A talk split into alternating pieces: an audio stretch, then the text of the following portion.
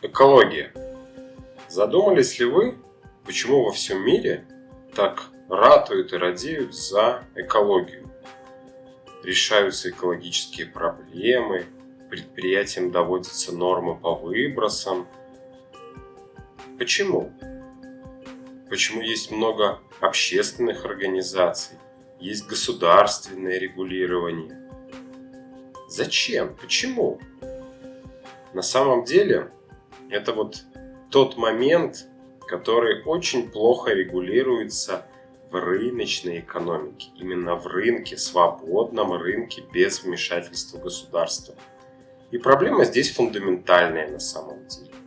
Ведь суть рынка, рыночного ценообразования в чем заключается? В том, что когда товар выводится на рынок, в цену товара включены все издержки издержки производителя. То есть, если мы продаем сотовый телефон и говорим, что он стоит 200 долларов, значит мы туда учли и заработную плату людей, которые его собирают, и заработную плату инженеров, которые его изобретают, и заработную плату людей, которые занимаются доставкой, заработную плату рекламщиков и сами бюджеты на рекламу. То есть в цену товара включены все издержки. И тогда этот товар по этой цене сразу понятен. Может он существовать на рынке или не может. Дешевый он или дорогой. Но вот с экологией очень большая проблема. Ну не только с экологией, но с экологией это проще всего понять. Дело в том, что если мы на производстве микросхем начнем сливать воду в речку и не пытаться ее как-то очищать, то нам это кажется очень дешево. То есть слили в реку и забыли. И у нас расходы вот эти по очистке, то есть вред, который мы нанесли природе, он не найдет отражения в цене телефона. То есть телефон получится дешевле, чем если бы мы включили туда расходы на обезвреживание отходов. Сточных вод, например. И получается, что телефон у нас дешевле, чем он должен быть. И получается, что если начинают компании, которые выпускают, сотовых которые выпускают сотовые телефоны, конкурировать между собой и снижать цены, то первое, на чем можно экономить, это реально там на сточных водах, выбросах, отбросах и так далее. То есть у нас получается, что товар дешевый не потому, что найдена какая-то там гениальная рецептура и оптимизация затрат произведена каким-то супер-пуперским способом. Нет, а потому что у нас не все затраты включены в цену. И вот это получается самый большой минус рыночной экономики.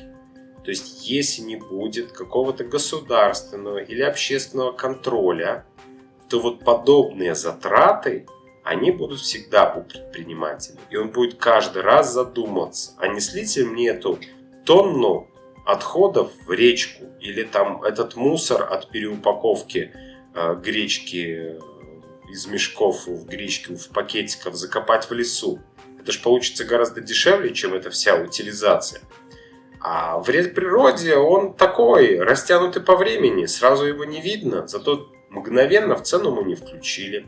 В моменте у нас цена ниже, товар дешевле, поэтому все замечательно.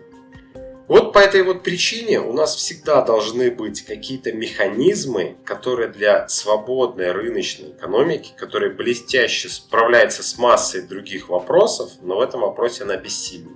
Поэтому нужны какие-то механизмы, которые будут это контролировать. Эта проблема еще усугубляется тем, что с течением времени ресурсы становятся все дешевле и дешевле. Вам может показаться, что ресурсы дорожают, но на самом деле нет. Ресурсы становятся дешевле и дешевле. Сравните стоимость алюминия, когда его только открыли, и стоимость алюминия сейчас. Тогда он был дороже золота, а сейчас он гораздо дешевле золота. Сравните стоимость пластика, который был 50 лет назад, и стоимость пластика, который сегодня продается. Сегодняшний пластик гораздо более высокого качества и гораздо дешевле. Поэтому ресурсы с течением времени дешевеют. И из-за того, что они становятся очень дешевыми, их рациональность использования сильно снижается. Ну, подумаешь, там, тонна алюминия где-то там потеряли, она там окислилась и не годится уже больше ни для чего. Ну и что, мы купим еще одну тонну. То есть это невелика потеря. Найдем мы эти там пару сотен долларов. Точно так же и со всеми другими ресурсами. Ну, течет вода и течет, ну и бог с ней. То есть невелика ценность. То есть, если бы стоимость воды была бы запредельной, она очень сильно влияла бы на производство, к ней бы так попустительски не относились. Но вода достаточно дешевая. Точно так же электроэнергия. Она достаточно дешевая. Ее много. Поэтому вот из-за этих вот причин далеко не все расходы, затраты предприятия описываются ценой. Они не все входят в цену, поэтому цена, по сути, ниже, чем должна была быть. Повторюсь еще раз. Можно ли что-то делать с отходами? Безусловно, можно. Можно их не просто, а, что называется, пресекать их сбросы, как-то фильтровать тоже воду, допустим. Или выключать свет там, где он не должен гореть. Это, безусловно, правильные подходы. Но с точки зрения экономики, фундаментальные изменения в экономике – это построение таких производств, которые изначально не допускают возникновения этих излишних отходов. А те отходы, которые все-таки в рамках естественного физического цикла образуются на предприятии, ну, условно говоря, вот техпроцесс такой, что там хочешь не хочешь, но образуется тонна воды, которая уже непригодна для этого физического цикла. Значит, можно продумать, что с этой водой делать дальше, чтобы она не превращалась в отход, а она становилась вторичным ресурсом. То есть ресурсом, который нужен либо на этом производстве, либо на каком-то другом стороннем производстве, куда можно его перепродать. То есть это самый оптимальный подход. Изначально проектируем производство таким образом, чтобы лишних отходов было как можно меньше. Ну а затем уже разбираемся с отходами. То есть это игра на упреждении. Не разбираемся с фактами, что вот отходы образовались, что с ними теперь делать. Нет, нам нужен такой процесс, чтобы отходы вообще не образовывались. Это вообще идеальная ситуация, когда отходов нету, переработали 100%.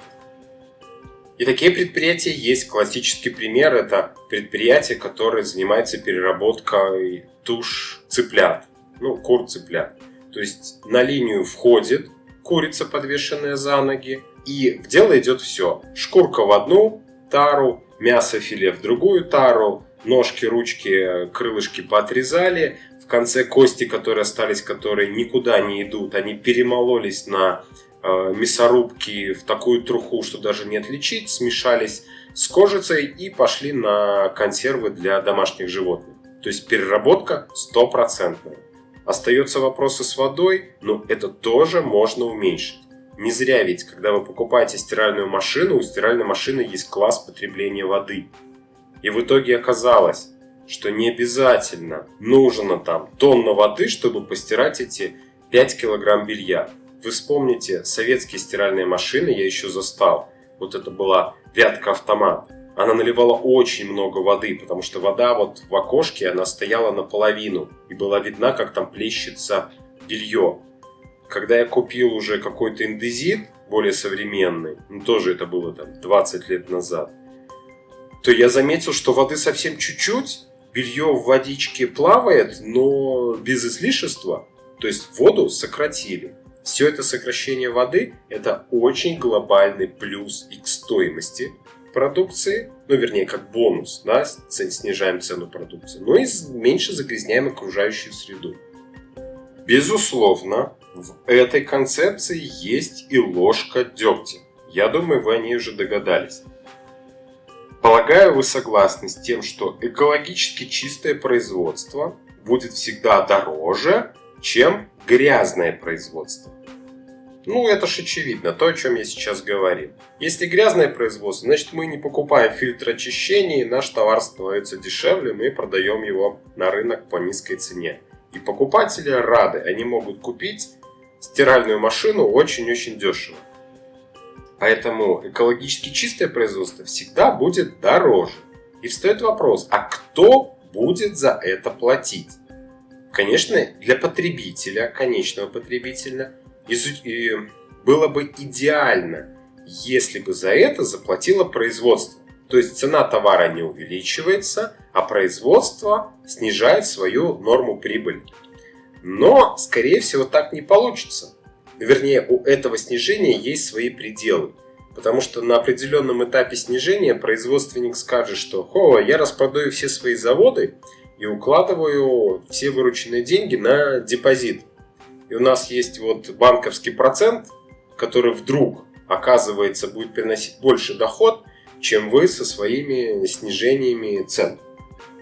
Поэтому получается такая картина, что часть расходов на себя возьмет потребитель, покупатель, вы, например, часть возьмет производство.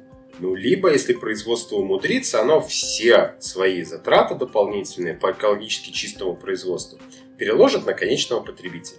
Это уже чисто зависит от спроса и предложения и ценового диапазона. Вполне возможно, что на каком-то конкретном производстве все остальные процессы будут настолько сделаны оптимально и идеально, что за счет снижения стоимости тех остальных процессов увеличение затрат на экологию будет не так критично для цены, и это производство сможет продать почти ничего не потеряв, или даже вообще ничего не потеряв, или даже заработав. Потому что, сами понимаете, очень многие люди клюют на наклеечку или галочку там экологично, чисто, практично. Поэтому вот эти экотренды очень вдохновляют людей. То есть это люди заботятся об окружающей среде и готовы покупать экологически чистые продукты и продукты, которые построены на технологиях, которые бережно относятся к окружающей среде. Это тоже галочка, и на этом тоже можно поднять цену. В то же время нельзя не отметить, что подобный подход в какой-то мере, получается, перекрывает доступ на рынок. То есть, если у тебя производство не такое совершенное, то тебе сложно выйти на этот рынок не из-за качества товаров, а из-за отношения к окружающей среде. То есть, Запросто глобальные мегакорпорации могут препятствовать свободному вхождению на рынок других компаний, у которых экологические проблемы не настолько чистые, как требует там, законодательство, пролоббированное этими топовскими компаниями. То есть у нас получается уже здесь не свободный рынок, а рынок, который отягощен административными барьерами для входа на него в вопросах борьбы за экологию и чистое производство всегда присутствует человеческий фактор. И доходит до смешного и скорее очень болезненного. Потому что изначально эти затраты очень не хочется включать в цену, потому что товар становится дороже, а видимых изменений в этом товаре нету. Если взять один и тот же телефон, и один будет произведен на грязном условно производстве, а второй на чистом производстве, то стоимость этих аппаратов может отличаться там в полтора раза. То есть вы готовы заплатить за телефон не 500 долларов, а 750 долларов, хотя он точно такой же, но просто вся вода отфильтрована и нету выбросов вредных веществ в атмосферу. Вот просто вопрос такой шкурный. Готовы ли вы за такую экологию платить деньги? Поэтому на производстве всегда будут искать какие-то ухищрения, чтобы как можно меньше затрат добавилось к конечной цене товара.